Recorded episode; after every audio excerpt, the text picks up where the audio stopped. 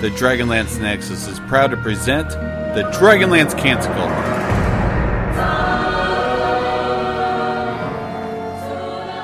Greetings, friends and fellow companions, and welcome back to another exciting episode of the Dragonlance Canticle.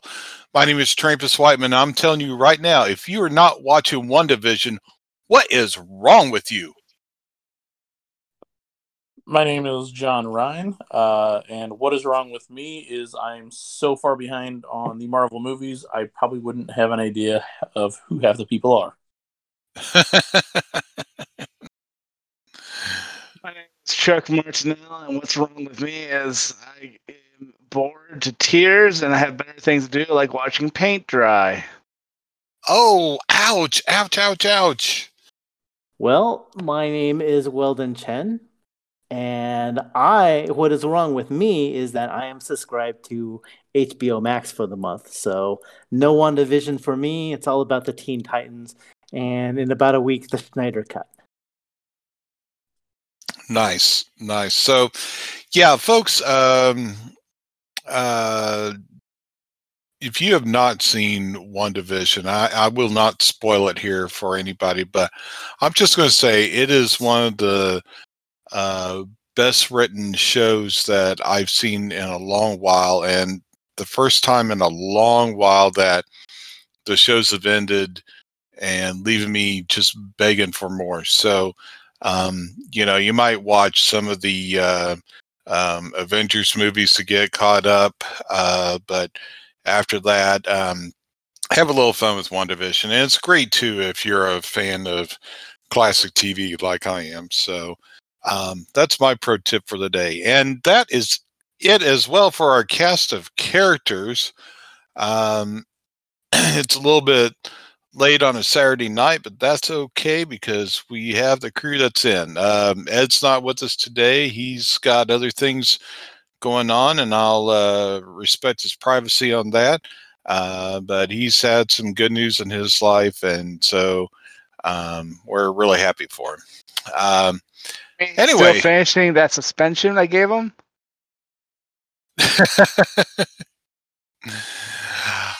Ah, I don't know, man. oh, so what's everybody been up to? Well, my uh, I haven't been on in a while, uh, so um, my five E uh, Price of Courage game, uh, we've actually had a session um, via Fantasy Grounds and Discord uh, about a month and a half ago.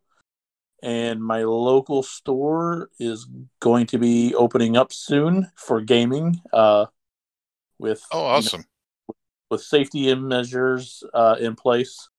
So we will be able to get uh, the gang back together for that uh, after going almost a year now with uh, one and a half sessions.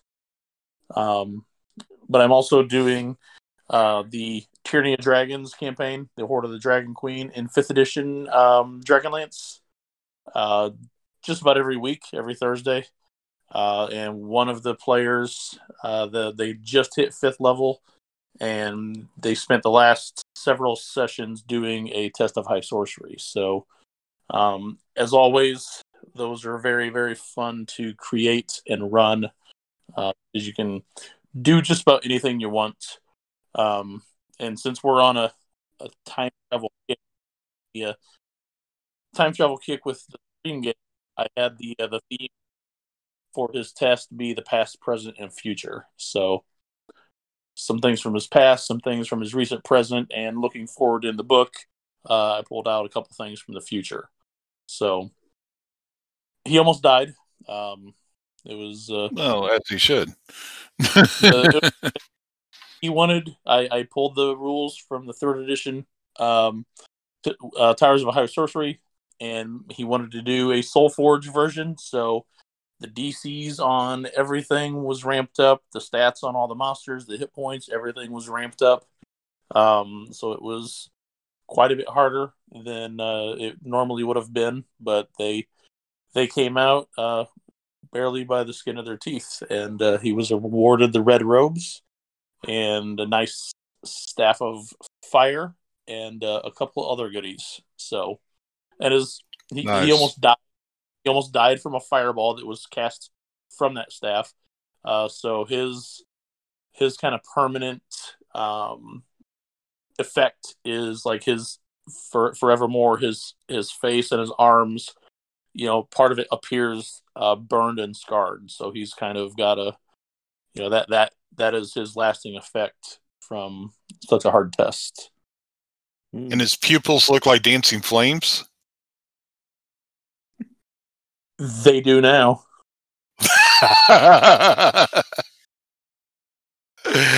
oh man, that sounds awesome. Yeah. All right, Chuck, what do you got going on, bud? Well, I'm about ready to begin kick off a new campaign. I'm doing a Dragonlance Ravenloft crossover. It's been a while since I've done something like this, where they're going to be sucked into Dragonlance or sucked into Ravenloft from Dragonlance, and then vice versa, kicked back out and sucked back in a couple more times. I'm literally looking forward to it. I'm placing it in Dragonlance's latest timeline, so South is gone. Spoiler alert if you didn't know that. Maybe I should say that before the spoiler. But just rewind and it never happened. Uh, but yeah, Oh, so um, man. we'll be we'll be exploring some Sithicus there and seeing who resides there currently and who's in charge. Uh, I'm really looking forward to running some 5e Dragonlance uh, using uh, the 5e Dragonlance uh, Tass's uh, pouches of everything. Is it Tasslehoff? It's got like David So- Hasselhoff. Uh, just put- I just put that together. I still remember when Sean McDonald um, on Encyclopedia had a Tasslehoff versus Hasselhoff thing. Uh, this is ages ago, but it was a lot of fun. he even had a story on how they uh, met. So how many actually remember who David Hasselhoff is? That's gonna be the real Hey. question. the entire population of Germany, sir.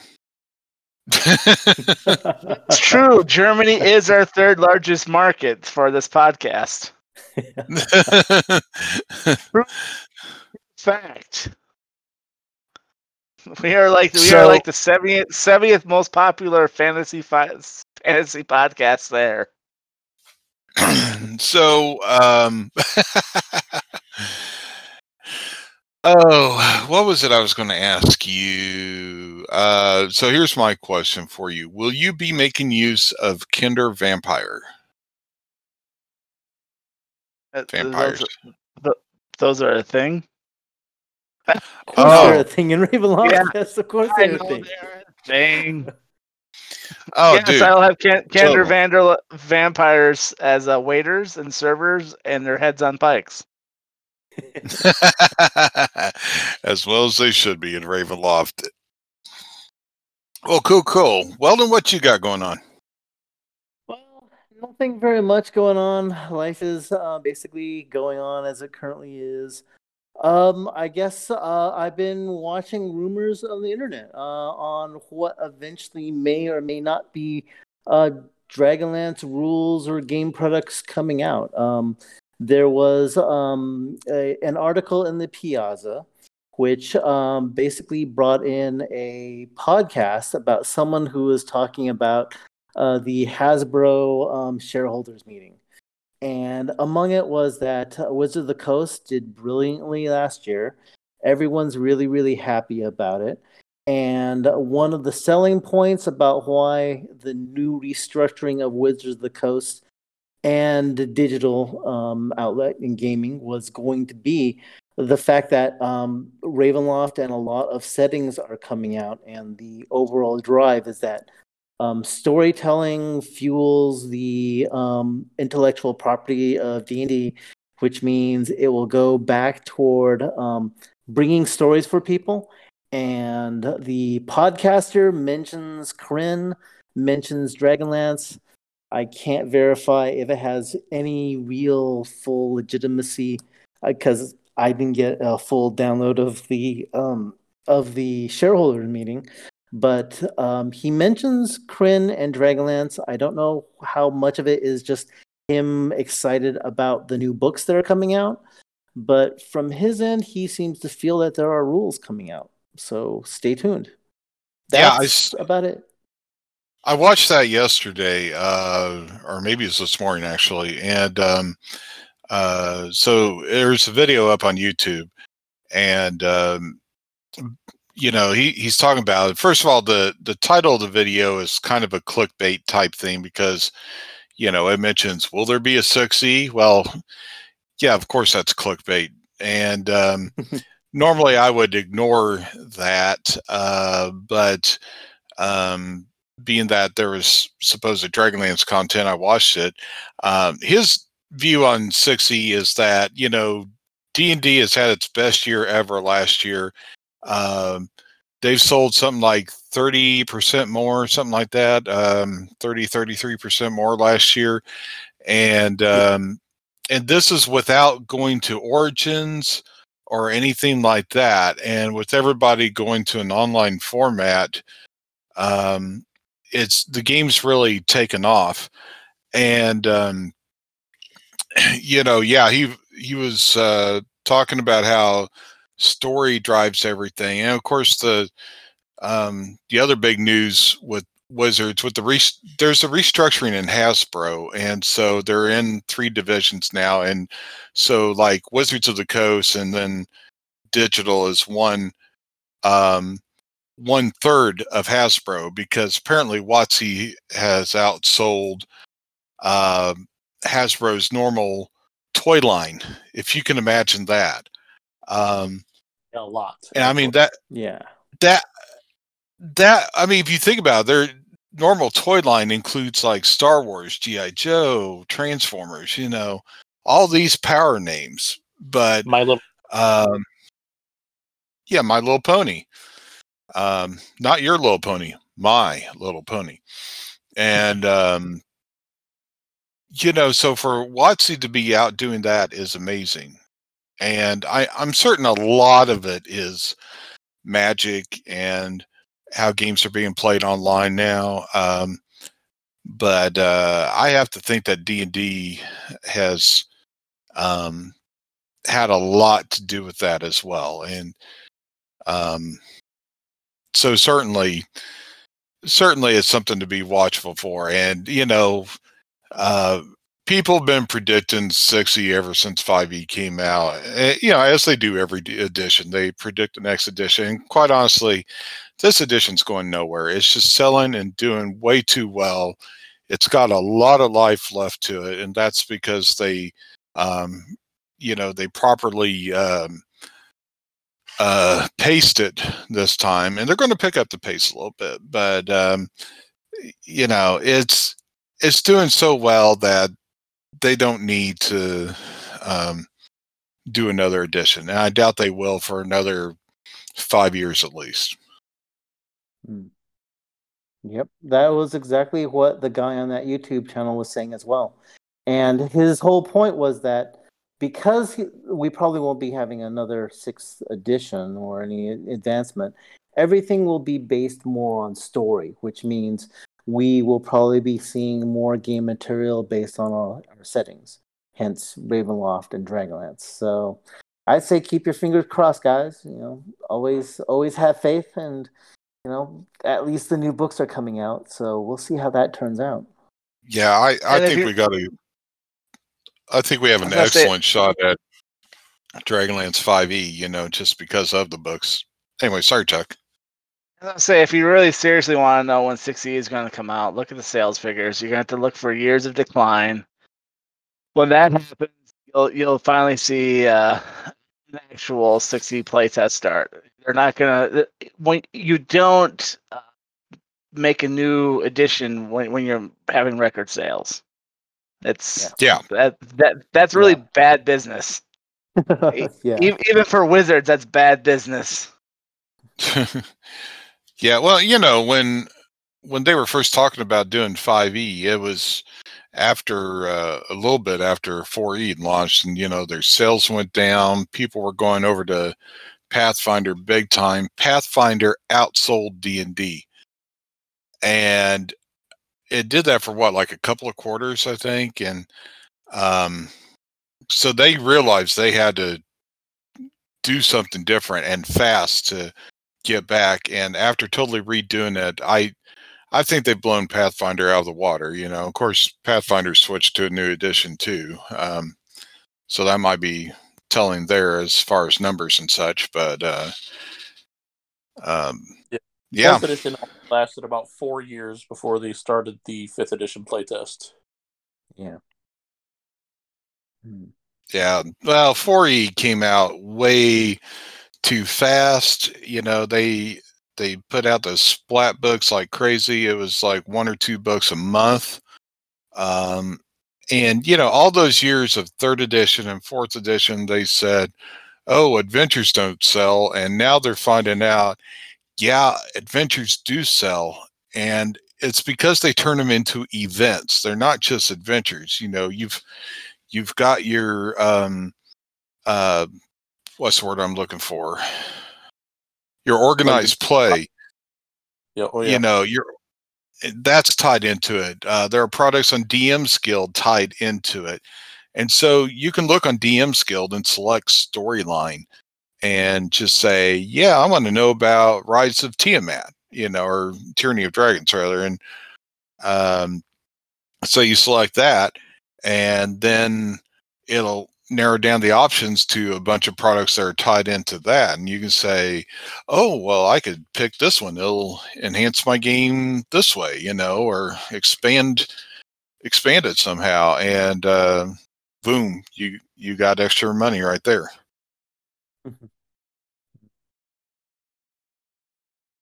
Well, this is all fine and dandy for a discussion, but I think we got to roll into the main topic here, folks.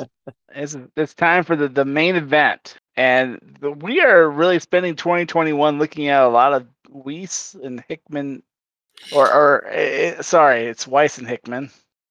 Yes. Um, once once again, I we have some local folks around here, same last name as Margaret, just pronounced differently. So I do apologize for that. You have no idea how hard it is sometimes living in South Dakota. Our state capital, spelled Pierre, pronounced Pierre. Just leave it at that. oh, really? You and your Yeah. lake mind. We don't want to hear about that. Yeah, yeah, I got that too. So we, like I said, we we we take our own, we do our own pronunciations, right? So, um, well, but- you know, you can come here to Nevada, Missouri. And, uh, So- sounds like some folks from South Dakota who moved to Missouri and named something. right. yeah, or or New Madrid, not Madrid, Madrid. Well, we are going to be talking about a lot of these uh, classic novels, and, and classic in, in the sense of these are the uh, books that most people associate with Dragonlance, and we're going to go back to the granddaddy of them all. Go back in time to the '80s again when things were cool, like yeah, I got nothing. Mullets. Uh, I mean, were they cool? I could just picture John with a mullet for some reason. I probably had one at some point. At the ripe old age of nine? Yes. I can't make okay, a Billy Ray joke because that's the '90s. So I'm I'm dating myself here. you are. it's like high school prom all over again. I'm dating myself. oh man.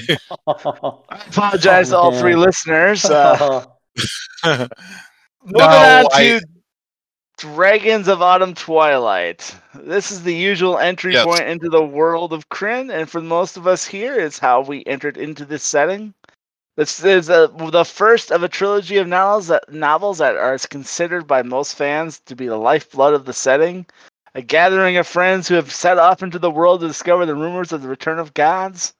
Within the first few pages, we discover a world that is not like other fantasy settings at the time but instead a world devo- devoid of the gods, devoid of healing, devoid of clerics. That's a backbone of most adventuring parties. Trust me, I get stuck playing them all the time. What was your guys' initial takeaways here, though, from reading this first part of the book that the gods had caused something called a cataclysm and had presumably just left the world? What was that? What was your initial thoughts when you read this back 20, 30, 40 years ago now?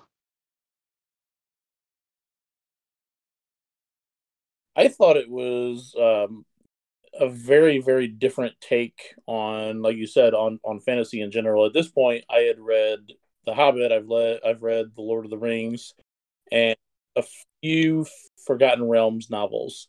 Um, and as we all know, uh, Forgotten Realms is just thick with gods. There's a god on every corner in every town. Um, you know, the the god of that speck of dirt is across the street from the god of that little stone.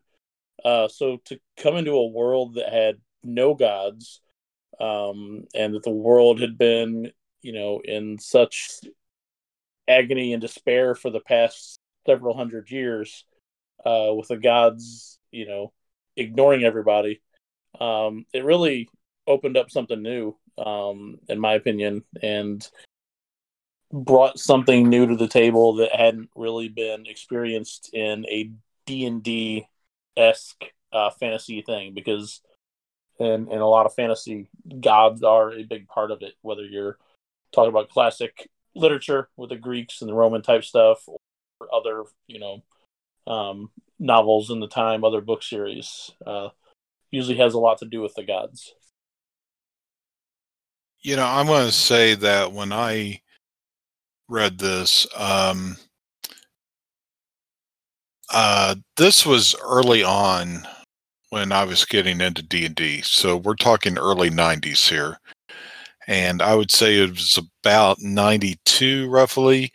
Um, when I started reading um, uh, Chronicles.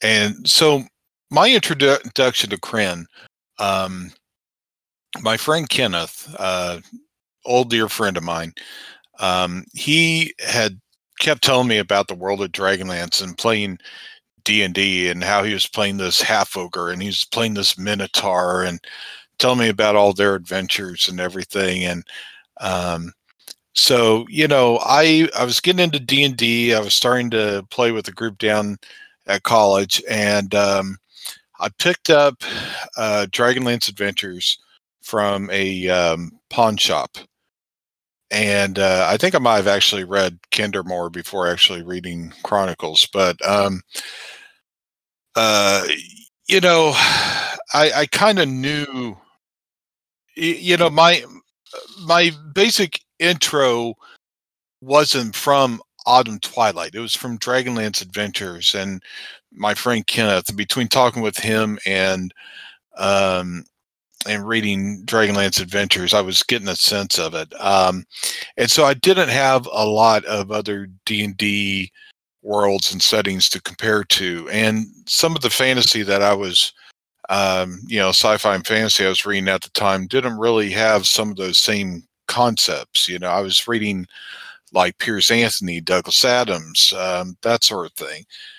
Um, so it, it was kind of neat um, reading about how there was this cataclysm and the gods had left the world and this rediscovery of faith, um, which I I think is a, a fascinating story concept. Um, you know, I I still. I mean, even to this day, I still have a little bit of trouble with the idea of the gods of good dropping a big old um, fiery mountain on the world of Krynn. That doesn't sound like a thing the gods of good would do, but um, I, I don't know. That that's the one part that always bugged me. Yeah, that's that's some pretty deep stuff, Trampas. I mean, I have to say, when I jumped into the world, that was the young age of 1984. Um, I got into Dragonlance uh, through Dragons of Winter Night first, and then I read Autumn Twilight. So the big thing on that section was that um, this was literally in the middle of the time of the great, you know, um, satanic panic. I mean, Yep. literally, it was at the time where the church was very, very worried, and um, I think even the Mormon church. Um, I at the time had a friend who couldn't play Dungeons and Dragons in unless it was a homebrew. And the reason why was because there were gods in these other settings. And um, I thought this was very interesting from my, my friend's uh, parents' point of view that if you had to hold God as uh, you know the utmost of gods, you know, uh, per uh, per the Ten Commandments, then any book that had D and D or or anything that required other gods, other de- deities, was a serious no-no. The only loophole around it was, I you know, he played in homebrews where God was God. Um, all clerics, even wizards, in some ways, got all their powers in some mechanism toward, you know, God came first. God provided the powers for the clerics, and the wizards are doing, you know, literally ungodly stuff, not directly from the power of God, but kind of like the equivalent of, say, Ramses. I mean, God has a purpose, and so He has made Ramses, you know, cold in heart, and that's where all the evil people that you are fighting in this homebrew are all about. They have they've just unfortunately been cast in the role in God's mysterious plans to be evil. And so when uh, when when that book came out, and here it basically said there's a king priest. He, in his pride, basically demanded powers from God, you know, and the gods, you know, in in just cause destroyed him and destroyed his nation and everyone else are are the survivors of that. Um it was to me like like literally going like this is what we think of your satanic panic. You know there is a false god and he got wiped out and here's now the the survivors after that. Now I was going like oh man man that is like you know throwing torch into a bonfire. Wow that is cool. I've got to read more. I've got to read more about this. Like damn what happens after that? So that was my experience about when dragonlance first came out. Yeah i mean these first fiction books were during that time where D&D was considered very, very dangerous, very blasphemous. I mean, my parents were upset that it was taking me away from, you know, getting all A's in school, you know, all that stuff. So they had a legitimate concern of like, yeah, he's playing games instead of doing his homework, you know. So for my parents, I was like, yeah, okay. But yeah, there were others who were upset because this is a game about fighting monsters, HP. You're you're hurting people. Is this really a good game for your little kids to learn? You know, and, and that would have been a, you know slightly legitimate. And then there are others going like, they're wizard spells. You're gathering spell components. This is like witchcraft. You know, this is scary stuff. Oh, that you don't want your kids to listen to at all. I heard that one. I Yeah. heard that one. Yeah, this uh so I, I won't go into a lot of detail, but uh the church I grew up in, and by that I mean specifically the congregation, not the overall church. The congregation I grew up in, there's a group of people um who were um religiously fanatical, I would say uh, not to the point of being a cult, but super, super um, conservative religious beliefs. And, um, you know, at some point there was a split. Most of them went a different way, and I felt that was for the best. But we, um, uh, later on, years later, I get a friend request from uh, this one girl who was around my age at the time on Facebook, and um, and um, and and so uh, I mentioned something about magic one day, and she um, um, she pulled all that on me, and I'm like, nope, you're gone. So, but anyway, that's we've kind of gone off uh, into tangent land there, and uh, probably ought to get back to topic. we never go on tangent. Uh, There were train tracks, but I saw this pretty little trail over there, and there's a purple stone. Yeah, well, moving on to for a lot of folks, uh, people don't realize this book is actually two books. Um, we got book one and book two in in this series in the first book. Uh, the first part, the book one, focuses on the companions fleeing, which is um, not exactly a very heroic thing to do, as they're just kind of feels like they're they're constantly always being chased, and they end up in the lost city or not so lost city of Xak Tsaroth. Once again, we're not doing pronunciation week, so how I said it was correct in my head. Works for me. And it's in here in this city that we have our really big first moments of the novel. For you guys, what are some of the biggest takeaways of this section? So for me, uh, Xak Tsaroth is what got me interested in Dragonlance. Um, at the time, I was reading a, a Forgotten Realms trilogy called The Horse Lords because I saw that my friend Dave was reading a D&D setting Dragonlance, and I didn't want to copy off of Dave, so I went to the bookstore and found Forgotten Realms, and I picked up the Horse Lord series. And in three books, like it was you know, I don't remember even who wrote the Horse Lords, but it was very, very compared to Dragonlance, very boring to me. Um, and I'm about halfway through the second book, and my friend goes, Dave goes, dude, you have to read this. And so he showed me the part of the dragon flying out of the well and basically melting Riverwind.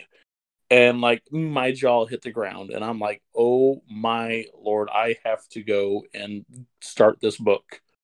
Um, so for me, Zach Xak Tsaroth is always going to be the the point of Dragonlance that you know flamed my interest to begin with.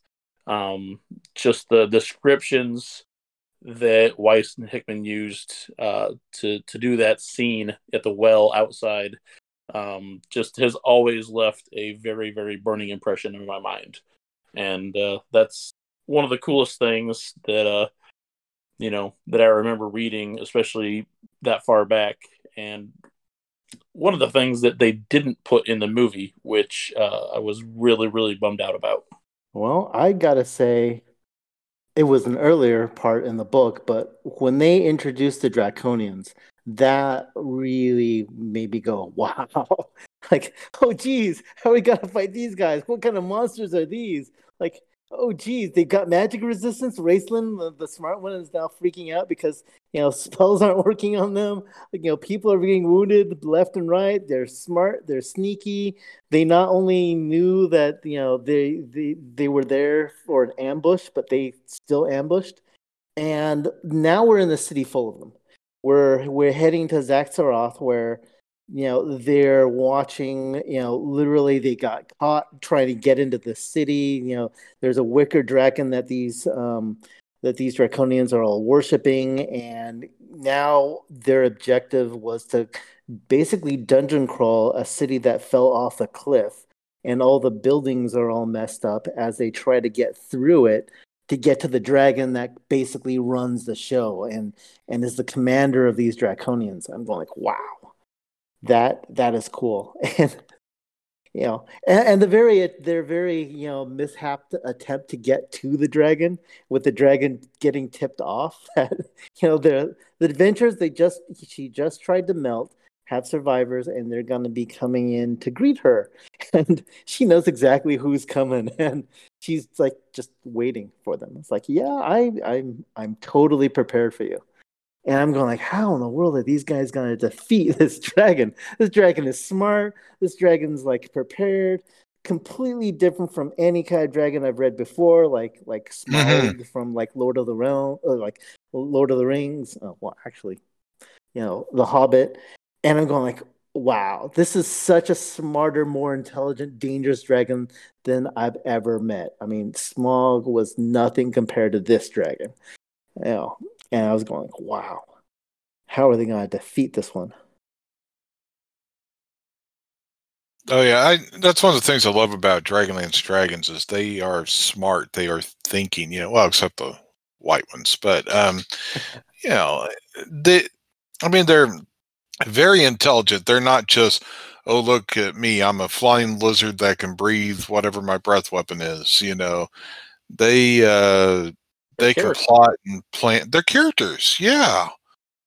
Uh, I I think that's something that really grabbed me um, at that same time too. You know, and when does the point of the book when they uh, rescued the prisoners? Am I remembering that right?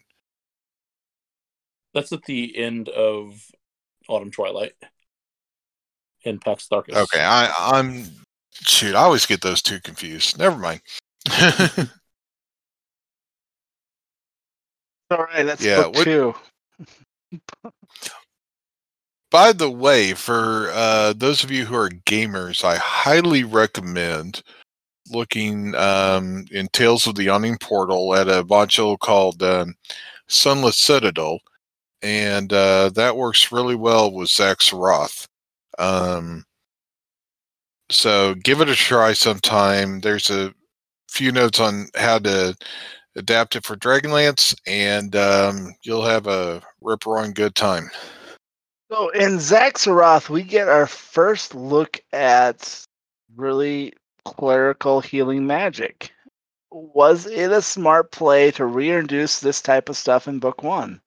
Or should we have built it in suspense for like book two or three to have that big reveal?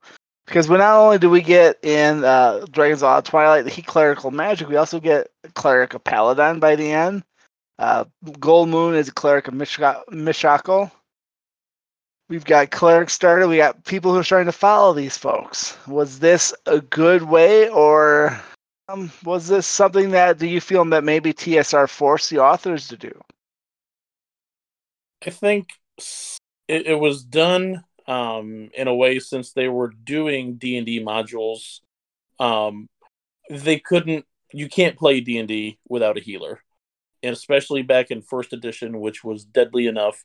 There's no way you can survive three sessions without having a cleric of some sort. So I feel like it was probably you know put in there um, at the at the request of you know whoever the, the bosses were that you know we're going to start off with no clerics but we need we need a cleric pretty soon. Um so I, I feel like it was you know that was probably the reason. Um and it gives time for you know potential growth throughout the the rec- next two books um for for any clerics to you know gold moon Elistan, uh, which you know he he kind of fades out after this book until Legends. Um, but there's uh, you know room to grow, room to learn, uh, room to you know potentially face or meet um, other clerics of darkness, uh, the dark gods. But I, I feel it was very intentional to uh, get it out early for the gaming side. Yeah, I I would agree with that. The um, the whole point of the staff of Mishakal is to allow a person to do healing before um, they are fully a cleric, and that's just kind of a story element that was um, put into place there. So, um, yeah, I, I kind of feel like that might be the case there. Um, you know, comparing it with um, War of Souls, uh, when when was it in War of Souls that we found out that Takhisis was the uh, one god? At the end of book two, Okay, yeah, that so was when Goldmoon made her prayer because she realized who Mina was um, getting her powers from. And when she was offered that same power, she said, No, I recognize you. And I pray, you know, to Paladine, uh, to Mishakal or Paladine, whoever the gods are, if they can hear me, you know, all that stuff. Uh, I'm, I'm, I don't know. I kind of uh, have a different opinion on that because I've always felt it was organic having the story about you know the king priest and gods having turned away and now they have a staff of healing that seems to be based on powers from real divine entities and they're on a mission from them you know someone's sent them on a mission to find the these gods and these are from characters who went on, you know, their own separate journeys in search for signs of the gods. And when they come back, they finally see it. Here's the staff. And part of the reason they're going to Xak Tsaroth is to discover how to find that that divinity. And it was always there waiting for them. That's that's how I kind of felt like the story was much more organic. because There was a reason why clerics had to exist so early in the games. It was presented really well in the storyline because Goldmoon was in search for gods, and now she has one, and she's the cleric of healing now. Oh yeah, one hundred percent. They they crafted a great story to fit the need for a cleric to be in there early. Um, but mm-hmm. I agree the uh, um, the story was great to the setup, uh, the staff, the story behind Riverwind finding the staff and presenting it, um, and being called a blasphemer for it. Um, that all was was really powerful and really cool. So the story fit the need very well.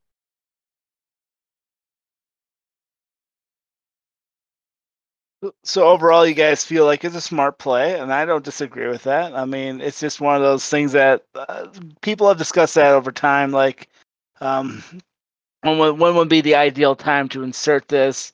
You know, filing game modules and things like that. This this was the time to insert it, but you know, it's always good to hear other people's take on it as well.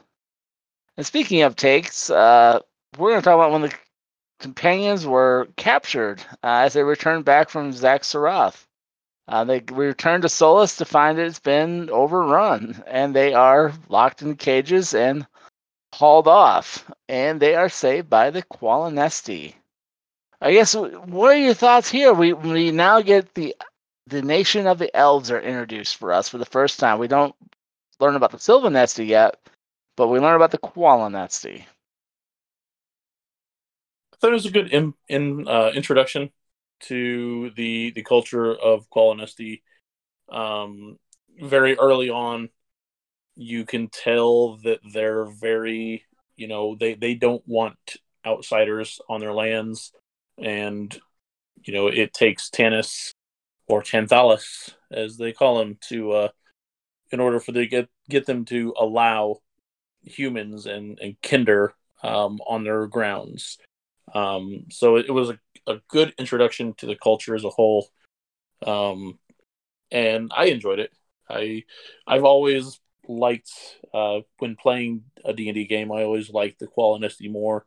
Um, not sure if it was maybe because I'm more partial to them because they were introduced first, um, or you know, just because of their general uh, mindset. They're a little bit less strict and uh, uh, jerkish than the Silvanesti, um, but I like Elvian characters. Uh, so the descriptions of Qualinesti, the city of Qualinost, um, very cool to me. I, I really enjoyed the uh, the Elven part of this uh, first book. Yeah, I like the Qualinesti too in their introduction, but uh, the way it was introduced is yeah, I hate to compare it against Lord of the Rings, but uh, you know, Lord of the Rings had elves that were just automatically nice to the hobbits and stuff like that. Um, these elves just appeared very, very different. Like uh, when you see them, you almost saw like Tanis's background. Like, oh, okay, so these elves are not friendly at all. They're they're pretty, you know, biased and poor Tanis, like, oh god, he had to live with these type of people who are looking down on him probably for like decades. I'm going like, ugh. I, I didn't have a very very good view of them in the first place, and um, but they were better because I read Winter's Night. Um, uh, I I read the second book first, and so I had the full Silvanesti spiel from you know Alhana Starbreeze and what she was like and and what those elves are like. It's like wow, those are really bad. So when I saw the Qualinesti, I, I, I felt a little bit more. You know, they were more a little bit more open. You know, to try to ignore the fact that they were bad to Tanis. They were also willing to accept him and keep him in as a ward for uh, the Speaker of the Suns. So I was going like, eh, okay, these elves are, are not too bad they're a little bit biased, but you know, there's reasons in their history for them not to like humans.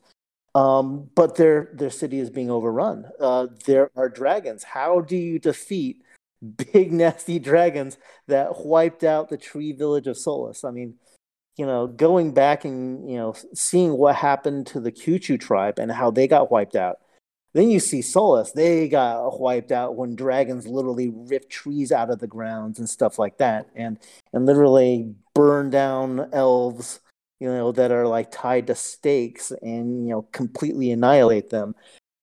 And, and these poor elves are going through the same problems. And, you know, seeing from Tanis's eyes that, you know, things are changing among the elves and, and they're forced to flee made me go, oh man, you know, again, how are we, how are we to fight the big bad dragons who, you know, technically are so well in advanced in as dragons and technology, you know, even elves can't fight off these things, and they're running. So it just raised the stakes all the much more to see Tanis's you know hometown get wiped out, as well as Solace, as well as the Que-Shu. So I was very um, kind of like enamored by like seeing how these elves are gonna suffer.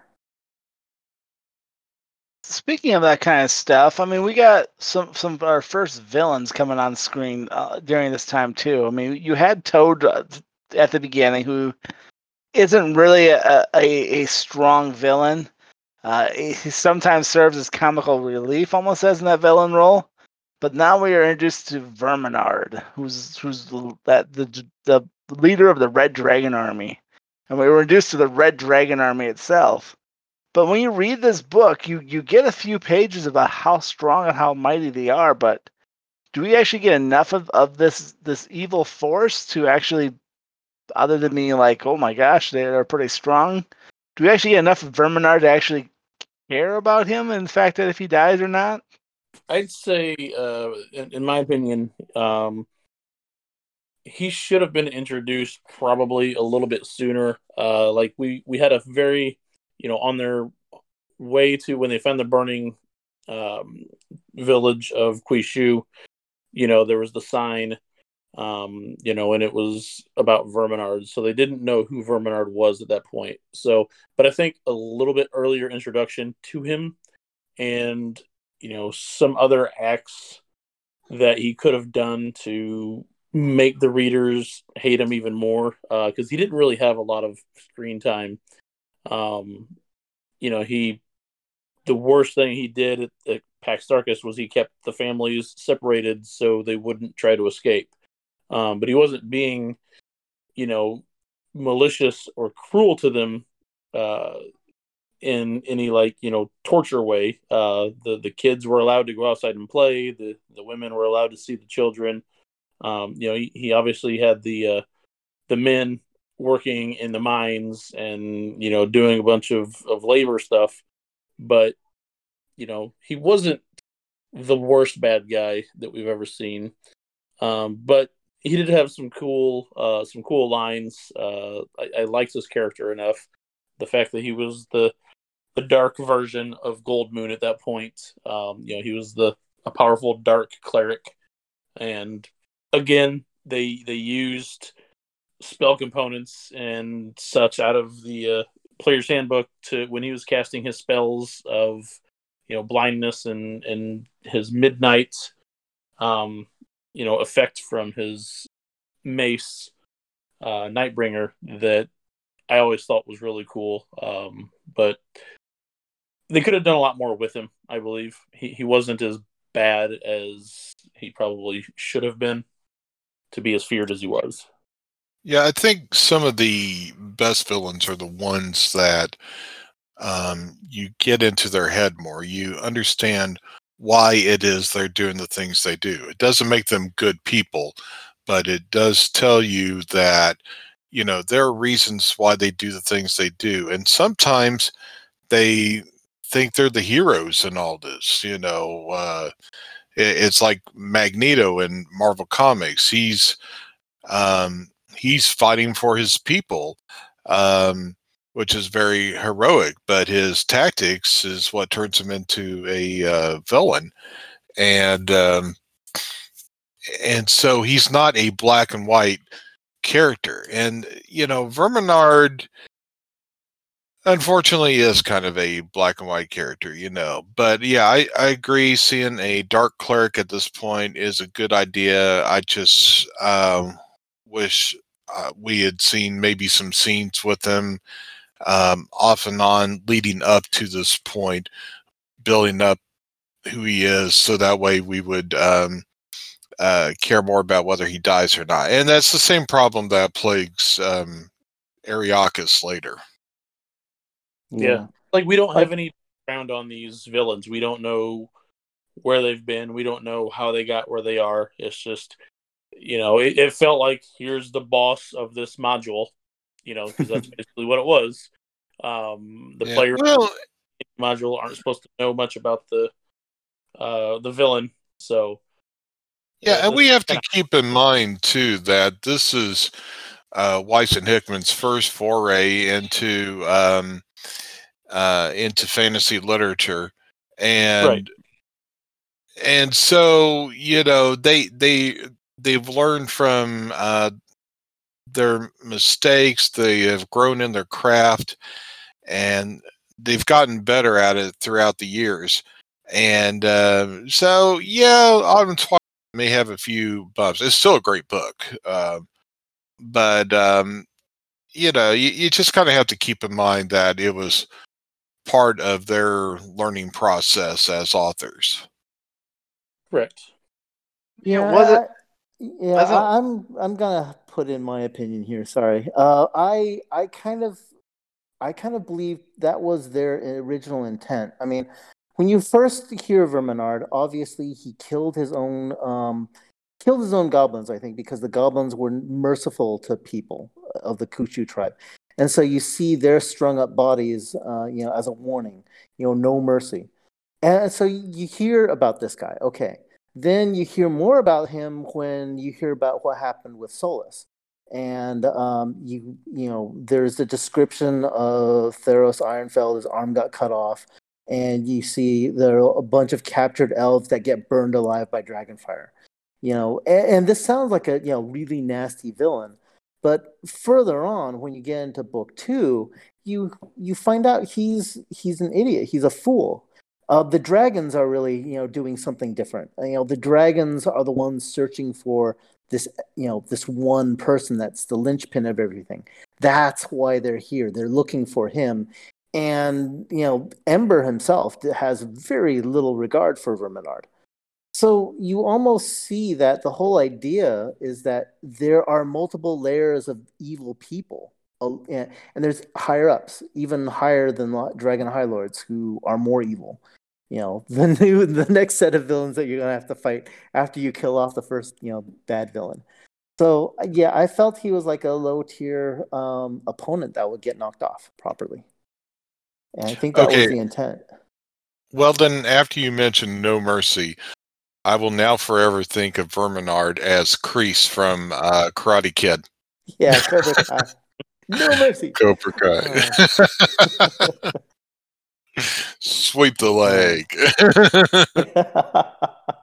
Yeah, I, I think if Verminaard would have been present at the destruction of Solace instead of just hearing about it, if he would have been directing, you know, burn that group of people, you know, stake to the ground, whatever. If if he would have had a, a an active role there, um, it would have been a lot to go towards his evilness.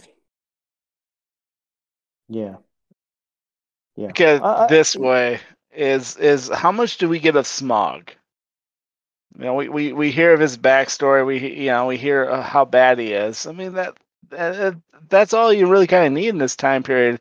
Writing has changed so much in the last 30, 40 years that we have more viewpoints now. Um, and, and I think Verminaard himself, as Weldon has pointed out, you get uh, plenty of backstory and, and signs that this is a bad dude and you should not like him. He's not your friend. And yeah, he doesn't, you know, murder the children, but he doesn't do that because he's got to keep the women and children happy to keep the men mining so they don't riot. And if they do riot, then they can't replace the labor because they don't have anybody else to uh, enslave.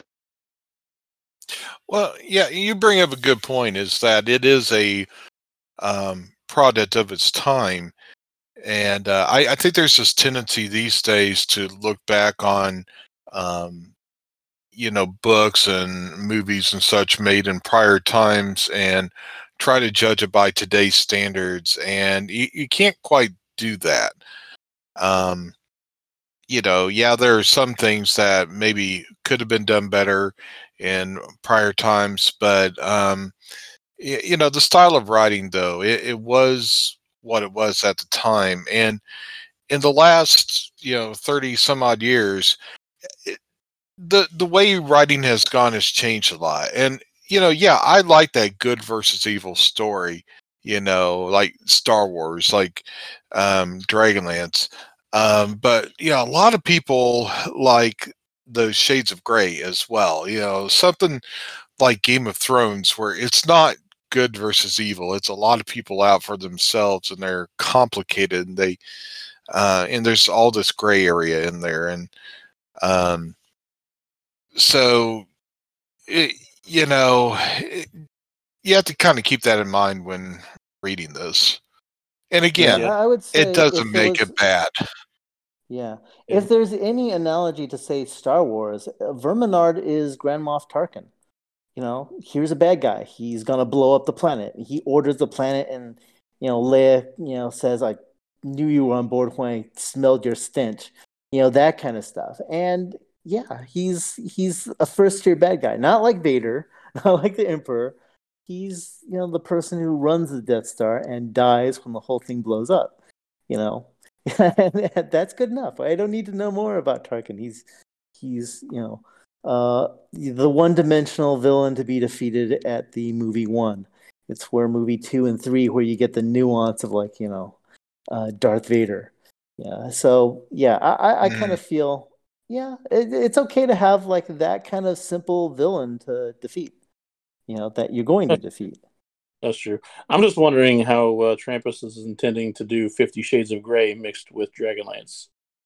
oh hell no well hold on No, no. hold on there. hold on. No, no. I have a migraine. Reverse We're kitty- doing this. Kitiara. Fifty Shades of Kit. yeah. Right. On that note, um, as most some people know, some may not know, this book was supposed to end on a happy ending. For fear that this would be the only book that came out, there would not be a trilogy originally. Someone that came up with that idea really didn't really do good marketing research. So they were Margaret and Tracy were were told they had to end the book on a happy note, which is why we end with the wedding. How would you have ended the book? Well, Not would with Laurana and Elistan kissing, that's a fact. Well, al- along the same vein, I would have totally ended it with the spoiler. Spoiler that uh um. By the way, this is a spoiler for those of you that haven't read the Chronicles. That Kitiara is the Dragon High Lord, just like in the movie. yeah, it really needed a cliffhanger. and it needed to go straight into book two. Yeah, I, I agree. Some sort of cliffhanger would have been nice. Um, I'm totally kidding about the reveal for Kitiara because um, I, I thought it was a, a good reveal in book two. So I don't know what kind of cliffhanger would have been appropriate, but some sort of cliffhanger for sure. Oh, a link to YouTube for those on the Laurana will will be like in the show notes. I I swear, but oh man, the trauma. I'm just like, oh yeah, you just brought back the trauma. I was like, oh, I see their faces kissing now. Oh, Oh, I don't know why Why that was added to the animated movie. Oh, um, you know, I am okay with that. With you the old wedding. dog, you. yeah I, yeah i i understand that you know in modern days if you knew there's going to be a continuation that there is going to be uh, you know more stuff coming along and i felt that was there when when Raistlin just basically says the gods of evil are you know Takhisis come down her constellation is gone and paladine's coming to make war with her you know, that to me was the big enough of the background event that would continue if if there was going to be a continuation. Uh, the wedding scene was was quite, you know, to me like like the end of Star Wars: A New Hope. It's like here's the audience, you know, you've gone through the movie number one. Here's the parade. We've given the medals to the heroes, and that's the end of you know that's the end of movie number one. You know, awesome. And and I kind of felt they were they were kind of using that same motif um, that book one is like that, just like Star Wars, you know, at the time would have been only movie one, and there were no sequels, you know, unless the movie did well. So I thought it was an innocence of Star Wars, and I thought I was okay with that. And it's like, yeah, this is a lot like a Star Wars ending. And when Empire Strikes Back comes, this felt to me like, oh yeah, if there's a new book, a second book that I had already read was coming this makes total sense. I am like very, very happy that, you know, it ended on a high note and now episode two is coming in and just like, you know, if you can see the parallels, just like Hoth, they're in the winter and they're like traveling through winter places to Tarsis. And this is like a nice similar jump, just like just like Empire Strikes Back. We're we're in for the same kind of treat. So. Yeah, we have seriously got to do an episode comparing um, Dragonlance with Star Wars because there are a lot of similarities. I agree. Yeah.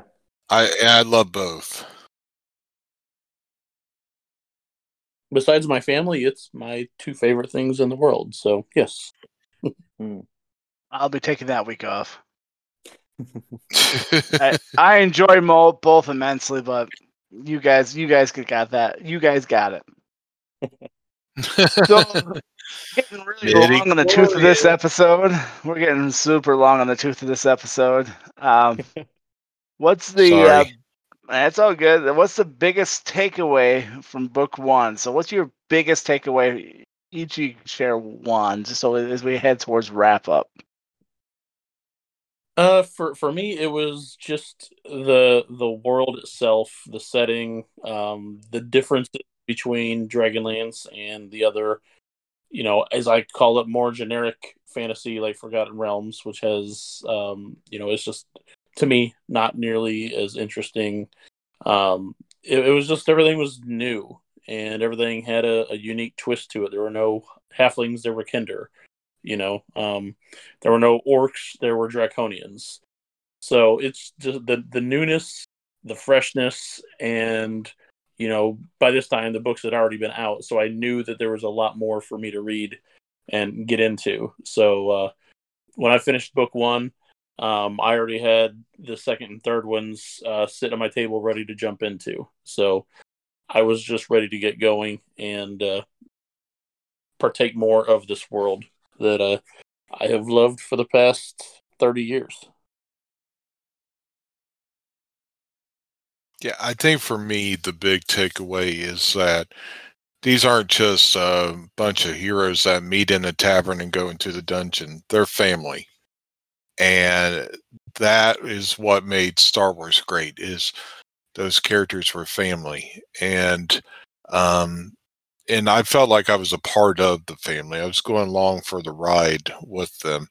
And I wanted to see where it went. And you know, you just you just fell in love. Yeah, my my takeaway was that this was something that was multi-layered, a lot of different things happening at once. It was both a little bit modern and how can I say uh, sophisticated sounds like a terrible word to describe this, but um, they had so many layers. Like there was the whole thing at the beginning, like like you know the king priest and how the gods wiped them out, and then they'd abandon everyone else, and that was like wow. During those times, you know, again with the with the satanic panic, that was a very very big you know uh, top level critique about our times, and then they had this you know family this people who knew each other meeting each other after a long time and then evil suddenly pops in and they're on the run with no time to have a break it, it felt like it's like this is a, a fantasy version of Star Wars. Uh, you know, the excitement and fun of all that was was here. You know, and and then the nuance of like fighting the dragons and multi layers of like not only have you defeated Verminaard, but again, there's higher bad guys that you have to find, and then there's a new mystery at the very end about this guy that you know should have been dead, but you see him alive. And and then he disappears in the crowd and you're going like okay what is the mystery there? It was so sophisticated of like wanting you to read in more that you know it just hooks you. You know? I mean, overall, I mean, the biggest takeaway is, is for me is it just set up so a wonderful story going forward, and a story as John said, I've enjoyed this for the thirty years, thirty plus years now, and I look forward to what's coming down the pipe too. You know, uh, I know a lot of people have bated breath and are really concerned. You know what? I'm old enough now where I just sit back and enjoy it, and what you guys think of it, you think of it. if I Um, like it, I'll like it. So You know, and that's the thing, you know, with with every new Dragonlance trilogy that's come out, you know, when War of Souls came out, we had the same thing, you know. When the Star Wars prequels and then sequels came out, same thing. And uh, it's just the nature of fandom. It really is. But quite honestly, I think if you don't overthink it, I think if you just sit back, read, and allow yourself to enjoy, you're going to have a great time with this new series. I, I'm looking forward to it. I agree. And uh, Weldon kind of touched on something that we, you know, that ends up being a, a major plot later in the book is, you know, the story of the Everman, who does appear briefly in in this book. Um, so I, I imagine we'll get to uh, talk more about him in the later episodes dealing with the next two books. Yep. yeah Yep. yeah yeah i'd say with the new books whatever they're going to be um I, I I I basically say any new book, yeah, don't don't let that injure your love of the originals. You know, I can go back to you know, I can go back to Empire Strikes Back and always look at how fun it is. I can I can enjoy the fact that Luke and Leia are gonna like you know smack lips, knowing what's gonna happen in the future, going like ew, but then you know, but then you know she she's she's totally in love with Han, and I'm going like, okay, I, I can totally deal with that. Um, you know, none of that, uh, none of like say the the second um trilogy uh, hurts that in any way. It's still a magical event of just watching them interact, have fun with each other.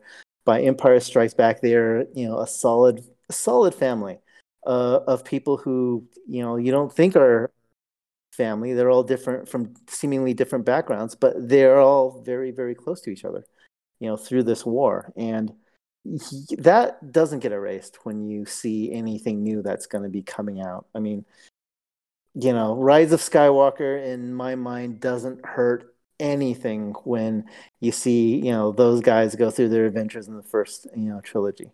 Yeah, it's it's it's be there to enjoy the ride. Enjoy the ride that was there and you know anything else after that you know it's take it for what it's worth but it doesn't hurt what you it doesn't hurt your nostalgia don't let it hurt your nostalgia Yeah, don't let it go and kill your childhood because that really doesn't happen. Just enjoy it. But anyway, folks, we've kind of run long in the tooth this episode. I hope you enjoyed the journey that we've taken, even if we've gone into tangent land a little bit. Um, definitely check out WandaVision. Uh, and uh, with all that, uh, we're going to bid you adieu for the Dragonlance Nexus. I am Trampas Whiteman. I'm John Ryan. I'm still not watching WandaVision. and i'm weldon chen again watch the snyder cut it's going to be interesting and And with that, folks, we bid you good night.